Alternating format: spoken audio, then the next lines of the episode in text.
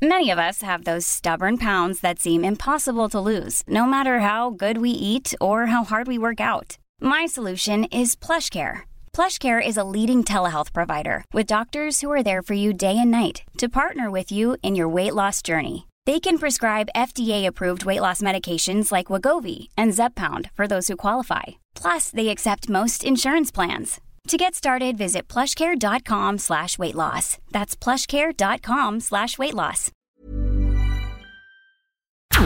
Porque el mundo actual no se entendería sin la economía y los negocios. Acompaña a Mario Maldonado, el columnista de negocios más joven y objetivo del periodismo financiero, en su programa Bitácora de Negocios. On the other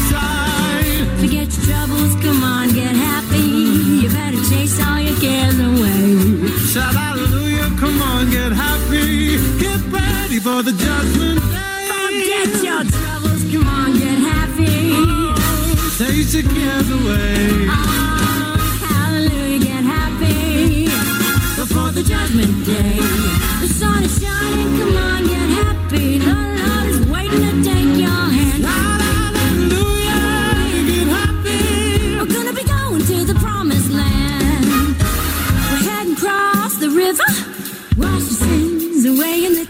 ¿Qué tal? ¿Cómo están? Muy buenos días. Bienvenidos a Bitácora de Negocios. Yo soy Mario Maldonado. Los saludo con mucho gusto en este miércoles, miércoles 12 de febrero del 2020. Saludo con gusto a quienes nos siguen aquí en la Ciudad de México por la 98.5 de FM. También nuestros amigos de Guadalajara, Jalisco, quienes por cierto nos escriben muchos mensajes, nos escuchan allá en la 100.3 de FM. En Tampico, Tamaulipas por la 92.5. En Villahermosa, Tabasco por la 106.3. Y en Acapulco, Guerrero a través de la 92.1 de FM. También ya nos escuchamos en Tijuana, Baja California por la 1700 de AM. Y en el Estado de México por la 540 y a todos los que nos siguen también vía la página heraldodemexico.com.mx. Un gran saludo, ahí está el streaming en vivo de lo que sucede en la cabina de El Heraldo Radio. Iniciamos este miércoles 12 de febrero con esta canción de Sam Smith y Renel Zellweger se llama Get Happy. Recuerde que esta semana vamos a iniciar nuestros programas con eh, una canción que tenga que ver con los Oscars que se llevaron a cabo este domingo allá en Los Ángeles, California. Esta de Get Happy es de la eh, película Judy que protagoniza Renée Zellweger, que por cierto fue galardonada como la mejor actriz en estos premios de la Academia. Así que bueno, pues ahí está eh, no la había escuchado y no he visto, por cierto, esa película. Les cuento que vamos a tener en el programa. Vamos a hablar con eh, Roberto Aguilar, por supuesto, nuestro eh, analista, economista. Nos va a hablar de los mercados financieros y este asunto del coronavirus, que bueno, pues siempre da nota porque sí tiene que ver con el impacto a la economía cada vez. pues ya ayer, por cierto, la Reserva Federal, Jerome Powell, el presidente de la Fed de los Estados Unidos, dijo que sí va a tener un impacto en la economía estadounidense este asunto del virus. Pues que brotó allá en China de este coronavirus. Así que hablaremos con Roberto Aguilar de esto. Viene eh, también Angie Chavarría, la columnista de El Heraldo de México, colaboradora aquí en Bitácora de Negocios, sobre también este tema del coronavirus. Es un eh, enemigo de los mercados de las economías. ¿Qué tan profundo va a ser el golpe a la economía china, que es la segunda economía más importante, la potencia mundial del continente asiático y pues su impacto por la cadena productiva que está conectada con China casi todas las cadenas productivas tienen algo que ver con este país. Vamos a hablar también con Carlos Salazar Lomelín, el expresidente del Consejo Coordinador Empresarial. Hablaremos sobre este eh, pues de decálogo que se presentó ayer de responsabilidad empresarial y de ética empresarial, eh, digamos esta forma de hacer negocios de una manera mucho más consciente que no solo eh, genera utilidades y riqueza a los dueños o a los accionistas de las empresas, sino a los trabajadores, que sea responsable con el medio ambiente y a todo mundo. Entonces, ayer se presentó interesante esta iniciativa, que no es nueva en el mundo, en Estados Unidos, en Europa, eh, está por todos lados, pero está interesante que los empresarios pues ya hagan este compromiso de ser más eh, responsables con no solo con el entorno, con el medio ambiente, sino con los trabajadores y con la sociedad en general. Así que platicaremos de esto con Carlos Salazar el Lomelín y vamos a hablar también de una entrevista eh, peculiar que le hicieron ayer al ingeniero Carlos Slim. Eh, vamos a hablar con la reportera que lo entrevistó y ahí le preguntó pues del sector telecomunicaciones, de si va a no, de si va o no a tener televisión abierta finalmente, televisión de paga y otras cositas que le preguntaron ayer al ingeniero Carlos Slim. Así que quédese con nosotros aquí en Bitácora de Negocios porque ya le tengo el resumen de las noticias más importantes con las que usted tiene que arrancar este miércoles 12 de febrero.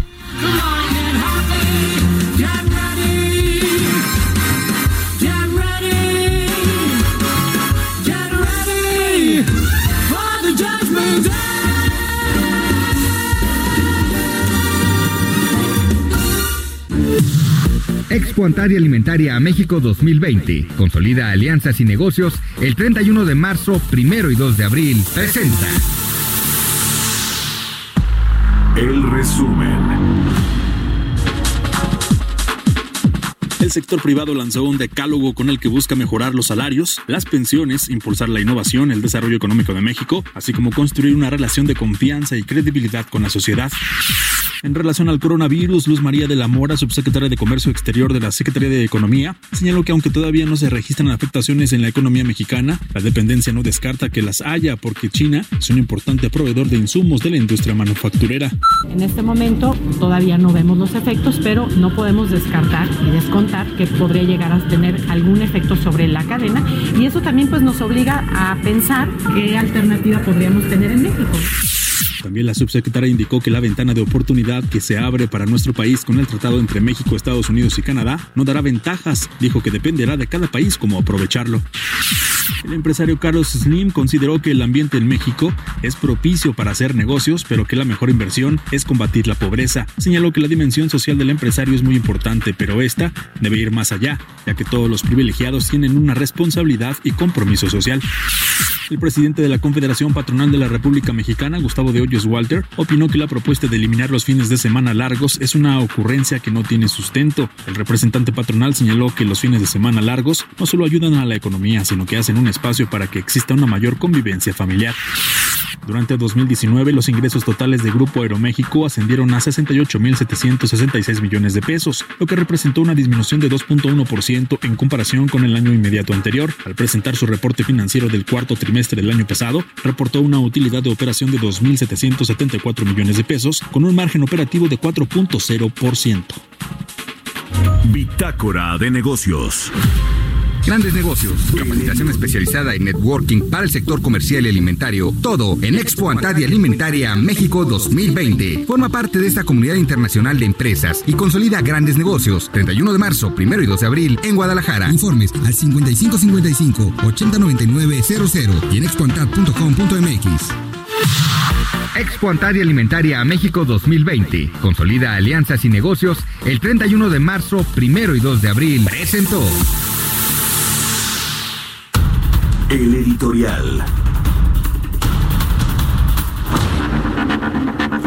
Bueno, pues dos temas rápidos que tienen que ver con, con eh, esto que presentó ayer el Consejo Coordinador Empresarial, los puntos del decálogo empresarial, que bueno, pues busca que haya mayor responsabilidad de eh, los hombres de negocio, hombres y mujeres de negocio en nuestro país.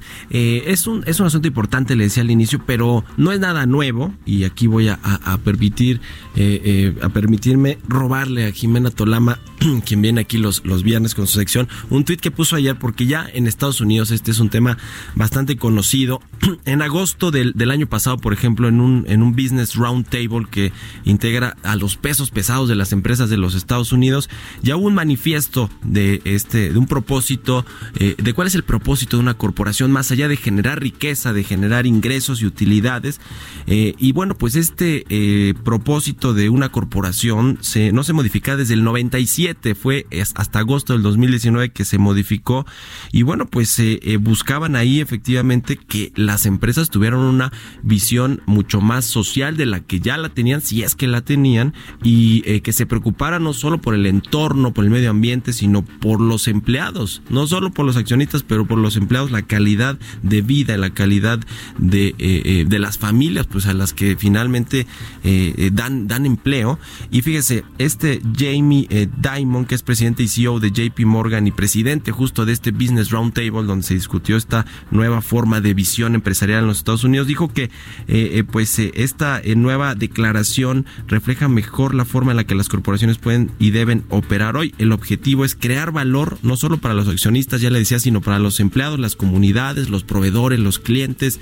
Y entonces ese día, en agosto del 2019, 181 directores de grandes empresas se comprometieron pues a, ser más conscientes de la responsabilidad que tienen como eh, pues parte de una sociedad que eh, cada vez eh, eh, pues concentra riqueza y que bueno pues estamos viendo que a lo mejor eso no es tan bueno. Estos puntos que ayer presentó el Consejo Coordinador Empresarial y que vamos a platicar al ratito con Carlos Salazar no son nuevos en realidad casi pues todas las políticas de ética y de responsabilidad social de las empresas las tienen pero pues es importante sobre todo a la luz de lo que se va por ejemplo a comenzar a discutir hoy en el Congreso de la Unión en el Senado este Parlamento abierto para definir la regulación al outsourcing o a la subcontratación laboral, que es un tema polémico porque se ha utilizado mal este esquema y ha ido en, detrimento de los trabajadores, pero hay un esquema que es bueno y que también se quiere satanizar. ¿Cómo llegar a un punto medio? Pues va a comenzar en el Senado esta discusión del outsourcing,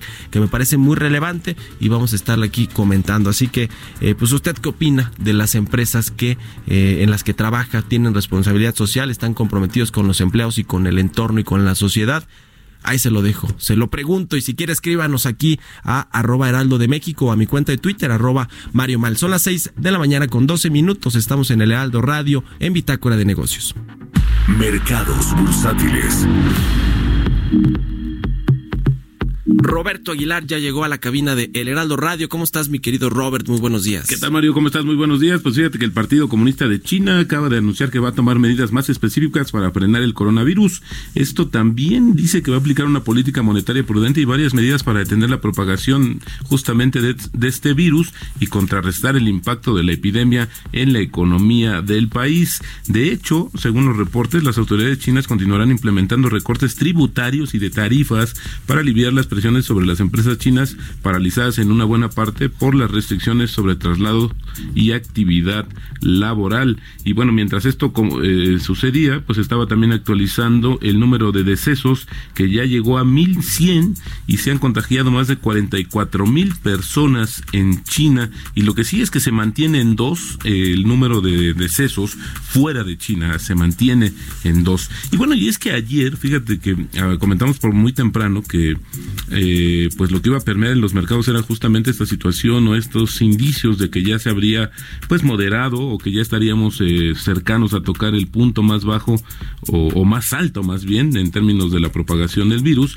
Y es que China informó ayer sobre su menor número de nuevos casos de coronavirus desde finales de enero lo que da crédito a, la, eh, a las expectativas del asesor médico principal de China de que el brote podría terminar en abril también justo con la mejora en el clima los mercados mundiales se animaron ante esta perspectiva, pero los expertos internacionales siguen alarmados por la propagación del virus, que es similar a la gripe, que ya ha matado, como te decía, a más de mil personas. El total de casos alcanzó 44.653 y fueron 2.015 nuevos casos confirmados. Esto es el menor aumento diario de nuevos casos desde el 30 de enero.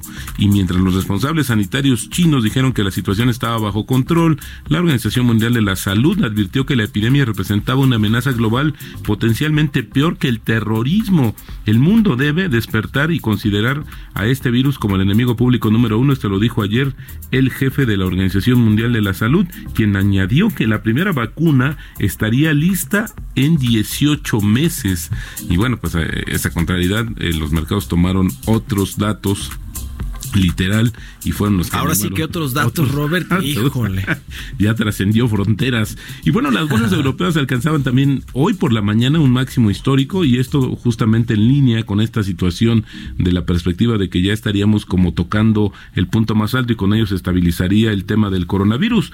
El índice paneuropeo eh, alcanzaba un segundo récord consecutivo. Por su parte los precios internacionales del petróleo subían en promedio 2% ante la expectativa de que la demanda por combustible de China, que es el segundo mayor consumidor mundial de petróleo, pueda empezar a recuperarse. Y ayer, justo con estas expectativas, pues las bolsas de Estados Unidos, especialmente el Standard Poor's 500 y la bolsa electrónica, el Nasdaq, cerraron en máximos récord por segunda ocasión consecutiva, luego de que las autoridades chinas, bueno, pues, comentaban esta situación de que la epidemia del coronavirus podría ser eh, o detenerse o contenida en abril. Sin embargo, fíjate que el Dow Jones cerró estable, el Standard Poor's 500 y el Nasdaq redujeron sus ganancias después de que la Comisión Federal de Comercio de Estados Unidos emitió órdenes a las grandes empresas tecnológicas para que brinden información sobre fusiones que son demasiado pequeñas para que sean reportadas a los reguladores antimonopolio. Esto le, pegó fuerte a Microsoft, eh, también eh, lo hizo con Alphabet, Amazon, Apple y Facebook, que ahora estarán obligadas justamente a informar más detalles de sus adquisiciones. Y ayer en sintonía con lo que pasaba en el mercado, el tipo de cambio se apreció y la bolsa se recuperó desde su mínimo nivel de casi seis semanas. El peso ganó 0.22% y se estaba negociando justamente, eh, bueno, ahora se está negociando en 18.62 y por su parte el índice de la Bolsa Mexicana de Valores subió 1.66% luego de que el lunes bajara hasta su peor nivel desde principios de enero y el campanazo Mario fue de América Móvil que superó los estimados del mercado por lo que se espera una reacción positiva de sus acciones y esto tiene que ver justamente con duplicó prácticamente su sus ganancias y también mayores eficiencias. Mira, Banor te dice que consideramos que el reporte podría ser un catalizador para la acción, no obstante habrá que monitorear la evolución de las multas y si ello podría suponer una limitante para que la empresa ofrezca servicios de televisión. Esto lo opinó ayer Banorte luego de conocer sus cifras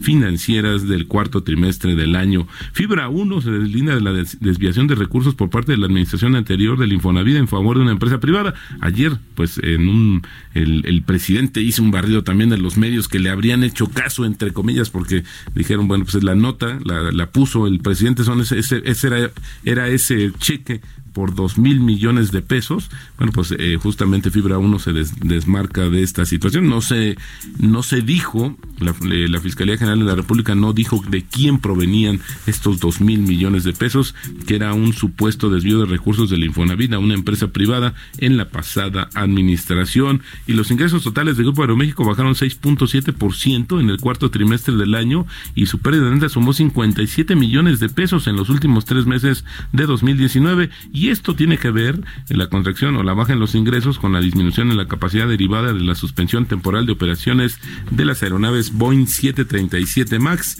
que pues le están costando una situación, bueno, le están costando pues dinero a esta compañía. Sin embargo, hay que, hay que comentar que llegó un acuerdo eh, en términos que no han sido divulgados justamente con el fabricante de aviones para tratar de compensar la pérdida ocasionada por esta disminución de la oferta de asientos. Un dato más rápidamente, Mario, el INEGI acaba de informar que ya con en base 2013 el resultado del valor agregado bruto del comercio electrónico en 2008 la participación en el sector del PIB fue de 5% ya representa el comercio electrónico en México. Sin duda una muy buena noticia respecto a la evolución que tiene la manera de hacer las compras. Y solo sumaría que el 23 de abril la empresa holandesa Heineken va a estrenar nuevo presidente mundial. Y fíjate que el que va a ser está con, este, candidateado es Dolph van den Brink quien eh, antes de dirigir la región, región Asia Pacífico de Heineken pues fue responsable de las operaciones en México en tres años.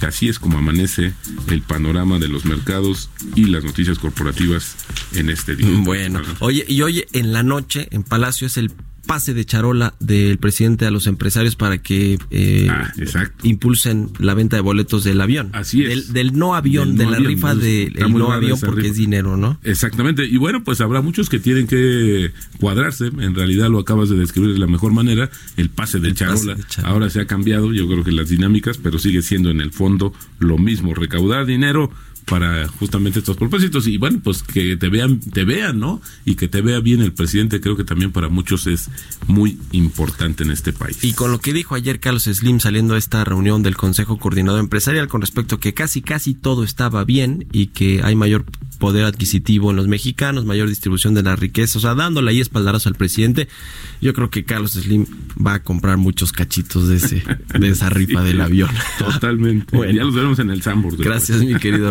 Roberto. Buenos días. Buenos días, Roberto Aguilar, síganlo en Twitter, arroba Roberto AH. Ahí lo encuentra con sus finanzas, la economía y los mercados. Gracias, Roberto. Buenos Buenos, días. días. 6 de la mañana con 21 minutos.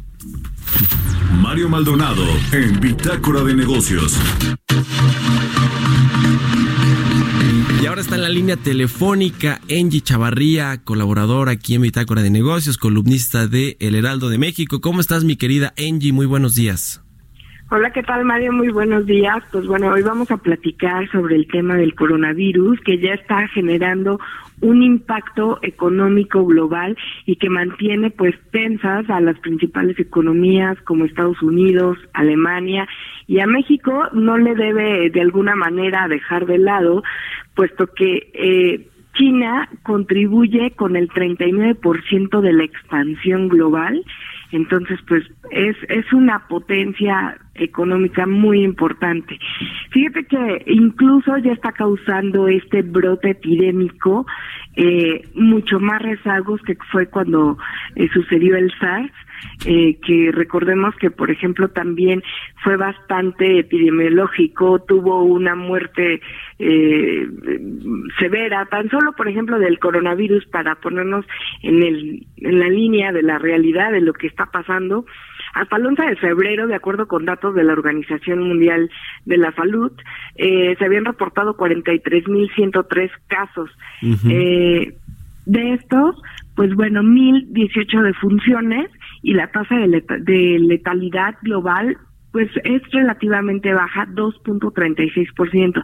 Pero ¿qué diferencia tenemos eh, con el SARS, que fue mucho más violento? Puesto que ahora China se encuentra en una posición mucho más fuerte global porque de ella dependemos eh, muchos fabricantes. México, por ejemplo, de la manufactura de algunos componentes para la industria automotriz. Entonces, es ahí la importancia que tiene eh, este país. Más datos compartiéndole sobre sobre este tema que nos debe preocupar. Incluso ayer el presidente de la Reserva Federal de Estados Unidos, Jerome Powell, ya reconoció que el brote en China puede generar, así lo dijo, perturbaciones que se extenderían al resto de la economía global.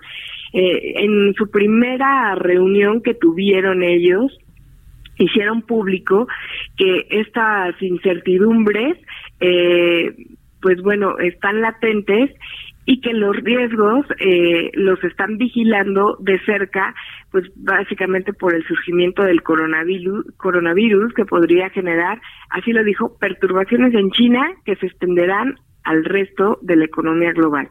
Por lo menos eh, ya llegó un- esta alerta del otro lado del continente que fue de China y ahora en Estados Unidos. Y tan solo el día de ayer, eh, nuevamente generó una preocupación generalizada en los mercados financieros. Vimos que la mayoría están cayendo. Tan solo eh, también estamos viendo que el Fondo Monetario Internacional está vigilando de cerca porque considera que en algún momento China no pueda tener controlado el brote.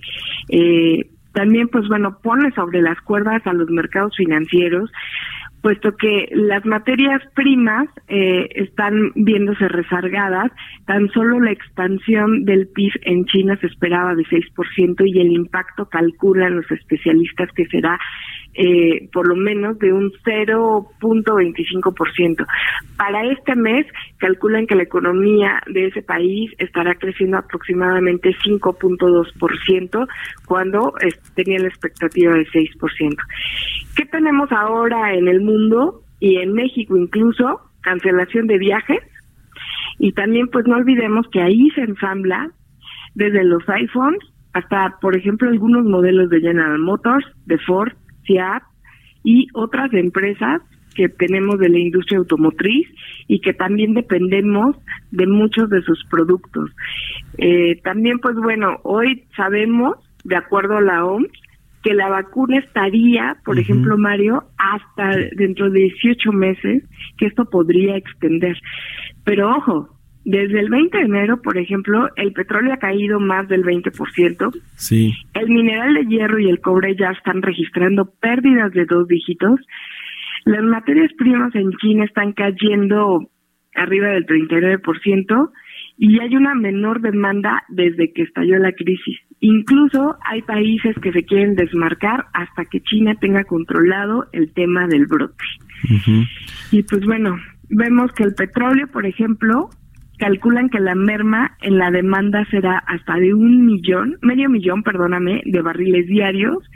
Y la mezcla mexicana, para que vean que el brote sí nos afecta, ya está casi cinco dólares por debajo del presupuesto estimado en el presupuesto o en el paquete económico. Pues sí, a ver si, eh, a ver qué porcentaje de la producción eh, fue la que aseguraron con estas coberturas la Secretaría de Hacienda, que pagaron creo mil, mil trescientos millones de dólares, una cosa así. Eh, no, 1.300 millones de pesos, perdón, no, de dólares. no, estaríamos poniendo el grito en el cielo. ¿De dólares o de pesos? Ya no me acuerdo, Angie. ¿Tú tienes el dato? Mil, mil De dólares. De dólares, ¿verdad? Sí, de pesos más bien sería muy poquito. Por, por, por el tamaño de la producción y de la exportación de petróleo mexicano que se hace al exterior y que, como tú dices, sí está en, el, en los criterios de política económica en 49 dólares por barril y ahorita pues está casi, como nos dice, 5 dólares abajo. El problema es que en la OPEP todavía no se ponen de acuerdo, ¿no? sobre si recortar o no la oferta qué medidas tomar para que este precio global que cayó más de 20% desde que se dio a conocer esta enfermedad del coronavirus, eh, eh, pues eh, que, se, que se recuperen ¿no? y que no haya estos efectos importantes. Exactamente, eso todavía nos falta ver. Necesitamos resolver nuestros problemas internos. En este caso, México ahorita está padeciendo eh, una crisis en el sentido de que eh, tenemos un problema de salud que estalló con esta falta de medicamentos que han denunciado pues varios grupos de la población. Eh, también nosotros tenemos que resolver el impulso al mercado interno y finalmente nosotros somos un país que tenemos una buena cantidad de eh, tratados comerciales con otros que dependen de China. Entonces, el coronavirus, eh, recordemos que es, es es lo que nos puede de alguna manera dar un coletazo a nuestra economía y también eh, si, si tú recuerdas cuando fue el H1N1, incluso también paralizaron muchas de las actividades que eso nos generó un problema en su momento. Pues México no está alejado de eso. No, y de por sí la economía está pues ahí creciendo muy, muy poquito. Muchas gracias, Angie. Rápidamente tus redes sociales. Muchísimas gracias, por favor, no dejen de seguirme a través de Twitter, arroba Chavarría, y también a través de Instagram, arroba Chavarría. Bueno, gracias, muy buenos días. Un abrazo, Angie Chavarría, 6 de la mañana con 28 minutos. Vamos a hacer una pausa y volvemos. Continuamos en un momento con la información más relevante del mundo financiero en Bitácora de Negocios con Mario Maldonado. Regresamos. Estamos de vuelta en Bitácora de Negocios con Mario Maldonado. Regresamos a Bitácora de Negocios, son las 6 de la mañana con 32 minutos. Oiga, le platicaba al inicio del programa sobre este asunto de Carlos Slim, que ayer estuvo en esta reunión del Consejo Coordinador Empresarial para presentar el decálogo de responsabilidad, de responsabilidad empresarial de los inversionistas mexicanos, las hombres y mujeres. Y eh, pues ahí, además de que habló que sobre que hay una mayor recuperación del ingreso eh, por parte de los mexicanos, este tema del salario mínimo, los aumentos, la economía que más o menos ahí va dice que el avión, la no rifa de este avión presidencial eh, no es una cortina de humo, que todos sabemos cuáles son los problemas de México, en fin, Carlos Slim siempre eh, pues lo que diga importa, pero después una eh, reportera de elcio.com, Itzel Castañares, le hizo una breve entrevista donde habló ya más particularmente de los temas de telecomunicaciones que tienen que ver con América Móvil, que por cierto ayer... Eh, ayer este, reportó América Móvil. ¿Cómo estás, querida Itzel? Muy buenos días, te saludo con gusto. Hola, Mario, muy buenos días. Oye, a ver, mira, ¿qué te parece si primero escuchamos el audio de esta eh, breve entrevista que le hiciste a Carlos Slim ahí saliendo de esta reunión y después entramos en materia sobre los retos que tiene América Móvil y sus empresas en, en materia de telecomunicaciones? Claro que sí. Vale, vamos a escuchar este audio de la entrevista con Carlos Slim.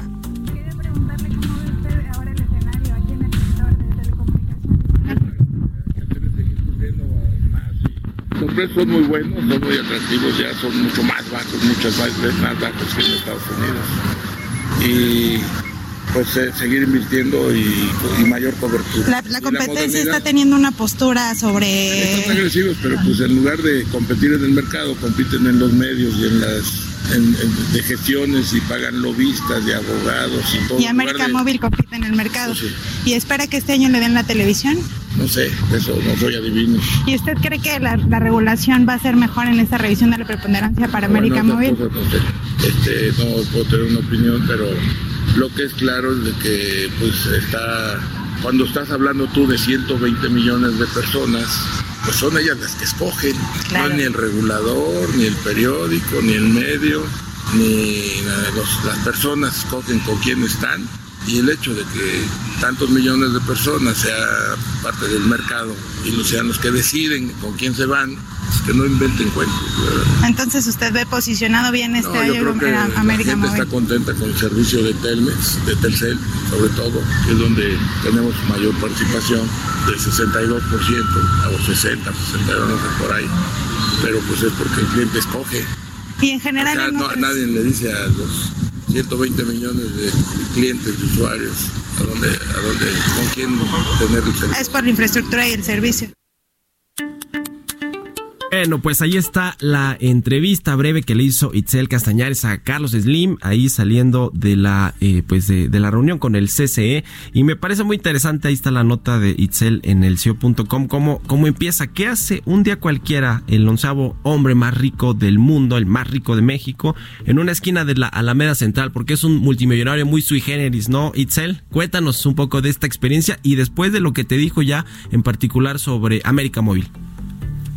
Eh, bueno, en realidad el encuentro fue eh, eh, justo en la Alameda. Estaba esperando a que llegara su automóvil, entonces estaba pues, con su gente de seguridad. Y en realidad, pues yo me acerqué a preguntarle sobre los retos eh, que ya habíamos planteado también en el CIO eh, al principio de año en el sector de, de telecomunicaciones, principalmente para América Móvil, que son eh, muy relevantes, principalmente el tema de la separación funcional que se tiene que eh, concretar en este primer trimestre y que a finales de enero eh, se tenía que hacer la transferencia de personal que, tenía, que tiene que emigrar a las empresas mayoristas derivadas de, Telmex y Telno. Recordemos que esta separación funcional es una obligación derivada de la primera revisión bienal eh, de, la, de la efectividad de las medidas de preponderancia eh, que obligan a la empresa a hacer una división entre las empresas mayoristas y minoristas.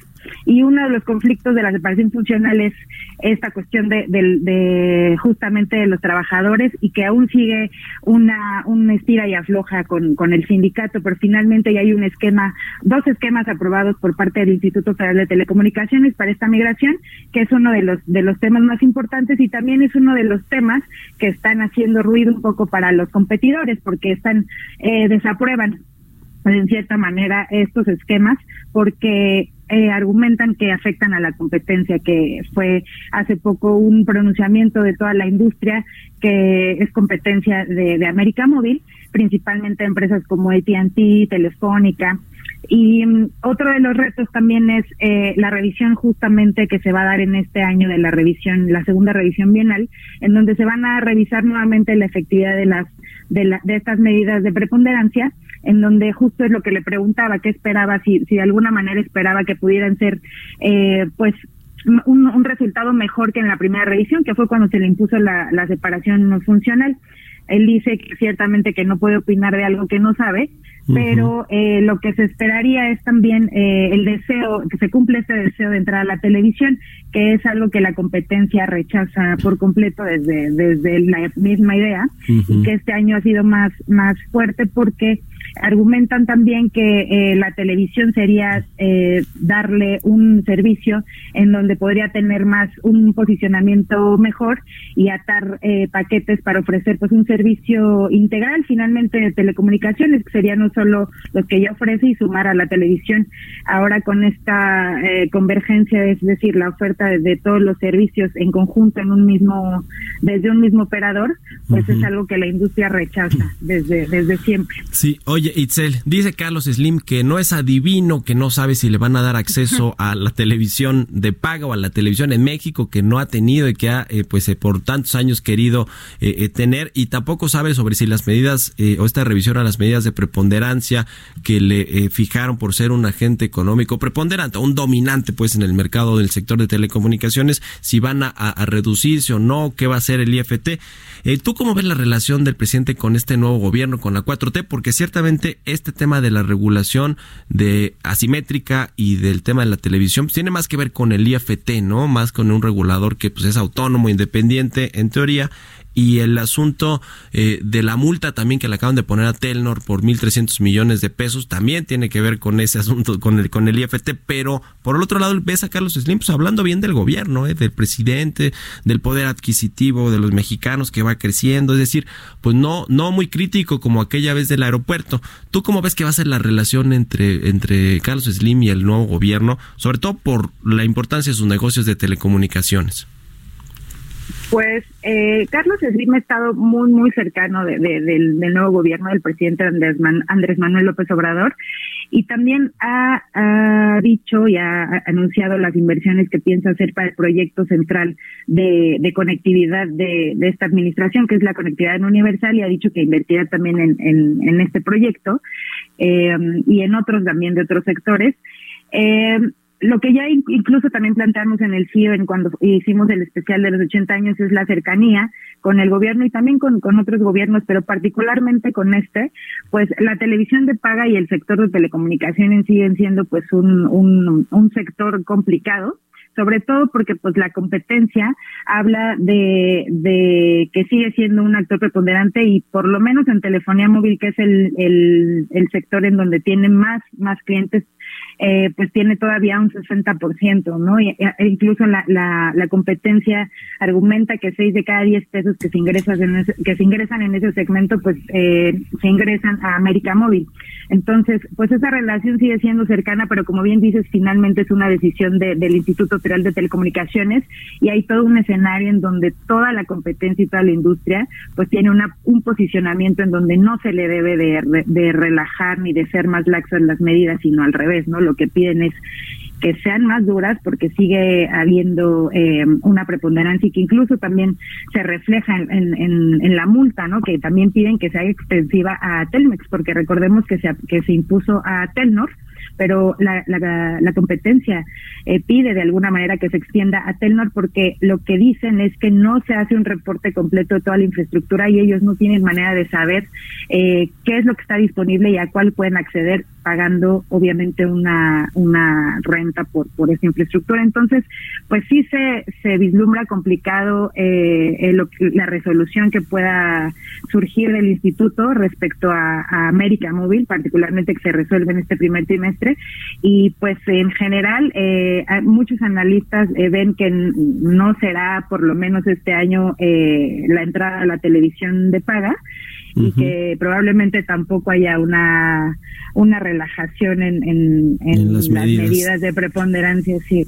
Bueno, pues muy bien, ahí está entonces la entrevista en el CIO.com o yo la acabo de tuitear arroba eh, Mario Mal, ahí está mi cuenta y si no en tu cuenta, ¿no? Y it's cas y C-A-S. Ese es tu Twitter, ¿no, Itzel? bueno. Ese es mi Twitter. Muchas gracias, Itzel eh, Castañares, por habernos tomado la llamada este eh, esta mañana aquí en Bitácora de Negocios. Hasta luego, 6 de la mañana con 43 minutos. Historias empresariales. Bueno, pues mientras la mm, fabricante de Ah, perdóneme, perdóneme, perdóneme. Mientras la fabricante de aviones estadounidense Boeing pues lucha con sus propios demonios con este asunto del 737 MAX, eh, la francesa Airbus está presentando un avión muy interesante que eh, lo hizo allá en el Salón de la Aviación de Singapur, un prototipo de aeronave que se llama Maverick, con el que pretende revolucionar la aviación comercial y reducir a su vez la, las emisiones de dióxido de carbono en un 20%. De este tema nos habla en la siguiente pieza nuestra compañera Giovanna Torres. El fabricante europeo de aviación comercial Airbus ha develado el prototipo llamado Maverick en la Feria de Aeronáutica de Singapur. El nuevo prototipo de avión comercial fusiona las alas y el cuerpo de la aeronave en una estética futurista que incluso asemeja al avión furtivo tipo F-117 de ataque estadounidense. La ventaja fundamental del diseño son las mejoras aerodinámicas que permiten aumentar la eficacia y reducir el consumo de combustible hasta en un 20%. La aeronave forma parte del proyecto Maverick, con el cual Airbus pretende reducir el consumo de sus aviones a la mitad de aquí a 2050, teniendo en cuenta que el transporte aéreo es el más contaminante en términos de emisión por pasajero y kilómetro, por delante de coches o ferrocarriles. De momento, la compañía con sede en los Países Bajos continuará realizando pruebas de vuelo hasta finales del segundo semestre de este año para verificar su efectividad y estudiar el funcionamiento de la cabina, así como la integración del avión en los aeropuertos actuales. Por su parte, Jim Bryce Dumont, vicepresidente ejecutivo de ingeniería de Airbus, advirtió que es demasiado pronto para decir si el modelo se incluirá en la próxima generación de aviones comerciales que se espera llegue a la década de los 2030. Para Bitácora de Negocios, Giovanna Torres.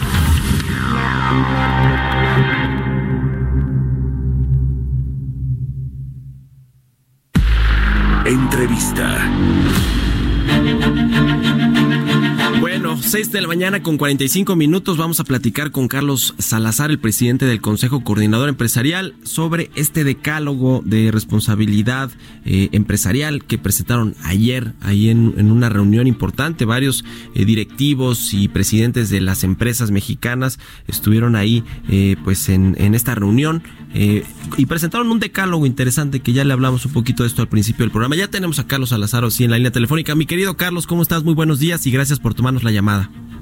Buenos días, Mario. Buenos y tempraneros Y días. tempraneros días, oye, no, pues, yo, yo- mira, yo sé que los empresarios, los directivos, todos se paran muy temprano, entonces dije, pues para el programa, yo Sí, creo que sí vamos a tener. Oye, Mario, para hacer ejercicio. Para, sí, me decías el otro día eso. Oye, Carlos, platícanos eh, rápidamente de estos 10 puntos de este decálogo que presentaron ayer, que, que me imagino que, que ya va muy en línea con este código de integridad y de ética empresarial que también ya tienen ahí en el CCI, que se había hablado mucho también de que se iba a anunciar. Mira, así es, eh, Mario. Creemos nosotros que, como digo yo ahí en, la, en el discurso que dimos ayer, este es el tiempo de la responsabilidad. Yo creo que tenemos que hacer un llamado a todos los empresarios, pero en, sí a toda la sociedad, incluido el gobierno, de que nuestras acciones se conduzcan con una responsabilidad total. Eh, necesitamos sí este tener una un una nuevo acercamiento con la sociedad, con nuestras comunidades. Hay empresas que lo han hecho toda la vida, pero creo que tenemos que ir más adelante. Tenemos que intentar convencer a todos de que nos va a ir mejor como país, vamos a alcanzar un, pues, la paz y la prosperidad que toda la vida hemos estado buscando si nos comportamos todos con responsabilidad. Los empresarios, número uno, produciendo eh, artículos y productos eh, que sean fidedignos, que tengan buenos precios y que los llevemos a todos los rincones del país. Hay que integrar a la modernidad a muchísimas zonas de nuestro país que se han quedado, pues yo te diría, cientos de años atrasados. Eh, tenemos que tener un nuevo eh, alianza con nuestros colaboradores, demostrándoles que pues son la parte más importante de las organizaciones, de las empresas y reconociéndoselos con un salario y con una jubilación adecuada. Necesitamos eh, el, el respeto a la legalidad que tanto hablamos, pero todos eh, haciéndolo, empezando por pagar nuestras contribuciones como corresponde y exigiendo al mismo tiempo a la autoridad que la- las leyes sean realmente el faro que mueva sus acciones. Tenemos que respetar a- el medio ambiente, este es el gran reto de la humanidad. Si, si nosotros no ponemos nuestro grano de arena en esto, el problema es gravísimo, es gravísimo lo que nos está pasando con todas las emisiones de carbono y, y las consecuencias que eso va a tener para nuestra vida como seres humanos. Tenemos que ser conscientes de eso y trabajar. Parecería que eso no es prioridad en México. Nosotros el tema este lo, lo tenemos casi olvidado y debería estar en la prioridad de todos, porque, insisto, este es el gran reto de la humanidad. No, La pobreza podremos arreglarla, pero no vamos a poder arreglar si el medio ambiente se nos colapsa. Oye, eh, Carlos, eh, déjame preguntarte rápido. Eh, la- yo creo, yo creo que las grandes empresas, las grandes corporaciones que tienen, que están muy institucionalizadas y tienen sus políticas de cumplimiento y de responsabilidad social, pues en la mayoría ya hacen estos 10 puntos que, que aquí eh, mencionan, es decir, tienen, generan oportunidades para los empleados, son ejemplos de integridad y ética, tienen una cultura empresarial mucho más moderna, compromiso con los proveedores, con las MIPIMES, etcétera. Pero cómo bajar ese discurso a las empresas medianas eh, o que no son tan grandes eh, y las chicas también, eh, este, este discurso de que pues hay una necesidad de un mayor compromiso social y de mayor responsabilidad empresarial. Este es un gran esfuerzo que tenemos que hacer dentro de las organizaciones empresariales. Las 12 organizaciones que conforman el, Consejo Coordinador Empresarial representan a un millón cuatrocientas mil empresas. El trabajo es de nuestras organizaciones eh, y, cada una de ellas se ha comprometido con este decálogo y se ha comprometido exactamente con lo que apuntas, cómo ir bajándolo. Sin embargo, no cabe duda que el ejemplo arrastra y, y lo que tenemos que- es que asegurarnos que las empresas grandes, las empresas medianas, eh, eh, esto lo adopten y lo, lo apliquen en el día a día de su, de su convivir con la sociedad y que de alguna manera pues poco a poco vayamos teniendo nosotros pues el país que soñamos este eh, esto no lo va a construir el gobierno solo no lo va a construir el empresario solo ni lo van a construir las organizaciones este, de la sociedad. Y todos nos ponemos a trabajar eh, y tenemos ese sentido de responsabilidad para con nuestro país creo que nos va a ir mejor a todos. Y hablando de eh, temas laborales, eh, hoy comienzan en el Senado estos parlamentos abiertos, estas mesas de trabajo para discutir la eh, regulación al outsourcing o a la subcontratación laboral. Que bueno, pues esto más o menos tiene que ver con este tema de, del decálogo, ¿no? De, de- del, pues la responsabilidad con los empleados y con pagar las, las contribuciones justas que se tienen que, que hacer. Ustedes están ahí, tienen una propuesta, están eh, pues obviamente cabildeando la parte de los empresarios porque hay propuestas radicales ciertamente. ¿Cómo ves este tema? ¿Cuánto va a durar? Eh, eh, eh, finalmente, ¿qué regulación se va a tener? Porque es muy importante para muchas empresas este asunto del outsourcing. tal como lo indicas y informándole a todo tu auditorio, este, hoy en la, el transcurso del día, desde las ocho y media de la mañana, estaremos en el Senado participando con nuestras propuestas en las diferentes mesas que se han organizado al respecto. Y bueno, esperamos convencer al Senado de por qué nos interesan nuestros puntos de vista, qué, qué es lo que vemos positivo en las iniciativas, sin duda. Hay cosas que hay que arreglar y, hacer que funcionen mejor. Eh, nosotros estamos de acuerdo, y esto quiero subrayarlo, que todo lo que sea outsourcing ilegal, todos aquellos que usan la figura para, para defraudar al fisco, para no pagar sus contribuciones o no pagarle lo adecuado a sus trabajadores, deberían de ser combatidos, perseguidos y, obviamente eliminados como, como, este, como empresarios que no son empresarios. Pero todas aquellas compañías que son las más, que sí cumplen, que sí trabajan. Eh, nosotros hemos insistido en que esto a veces se generaliza de una manera tremenda y la opinión pública cree que todas las compañías de outsourcing son malas eh, porque unas cuantas están este, incumpliendo sus obligaciones.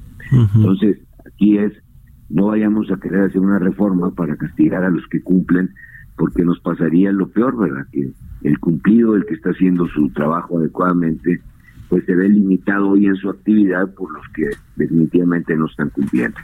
Ayer en el Decálogo decíamos una cosa muy importante, Mario. En, en México hemos tenido una enorme tendencia a creer que cambiando una ley arreglamos un problema. Y no entendemos que lo que hay que hacer es aplicar la ley que tenemos para arreglar el problema. Eh, quiero ser muy explícito en esto. No, no podemos seguir creyendo que todo se va a arreglar cambiando una legislación cuando no hemos sido capaces de aplicar la actual. Sí. Bueno, pues a ver cómo se va aterrizando, se va aquilatando este eh, decálogo empresarial de responsabilidad. Eh, Carlos, te agradezco mucho como siempre que nos hayas tomado la llamada y aprovecho pues para felicitarte primero porque te religieron para un año más al frente del CCE y toda la labor que has hecho ahí de la relación de los empresarios con el gobierno y también por la propuesta al Consejo Global de Administración del BBVA. Muchas felicidades, Carlos. Muy amable, muy amable, Mario. Sí, que estés muy bien, muy buenos días. No sé si se cortó por ahí la llamada, pero bueno, ahí está Carlos Salazar, el presidente del Consejo Coordinador Empresarial, que siempre muy amable nos toma aquí la llamada muy tempranito en Bitácora de Negocios. Son las 6 de la mañana con 53 minutos. Portales Internacionales.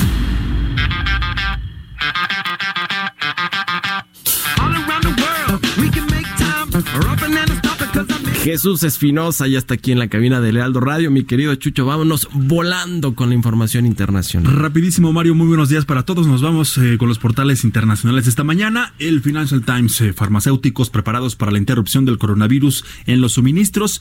Y es que el CEO de la India, Cipla, advierte sobre el bloqueo chino que corta el acceso a los ingredientes esenciales. También está publicado esta mañana que Nissan presenta una demanda de 90 millones contra Carlos Ghosn. El fabricante de automóviles busca daños por años de mala conducta y también actividad eh, fraudulenta por parte del ex presidente. Un poquito más adelante doy detalles en otro portal que también lo toma. Bloomer.com, eh, Xi Jinping promete que China vencerá a virus mientras economistas recortan pronósticos. También las ciudades de China encierran a los residentes para evitar la propagación del virus. Las fábricas silenciosas de China avivan de hecho los temores de los trabajadores sobre el virus y China insta a los agricultores a usar máscaras mientras plantan en medio del miedo del virus. Esto me recuerda a algunos comerciales, algunos spots de hace algunos años aquí en México, cuando aparecían con máscaras de oxígeno y todo, que lo veías algo que no iba a suceder está sucediendo.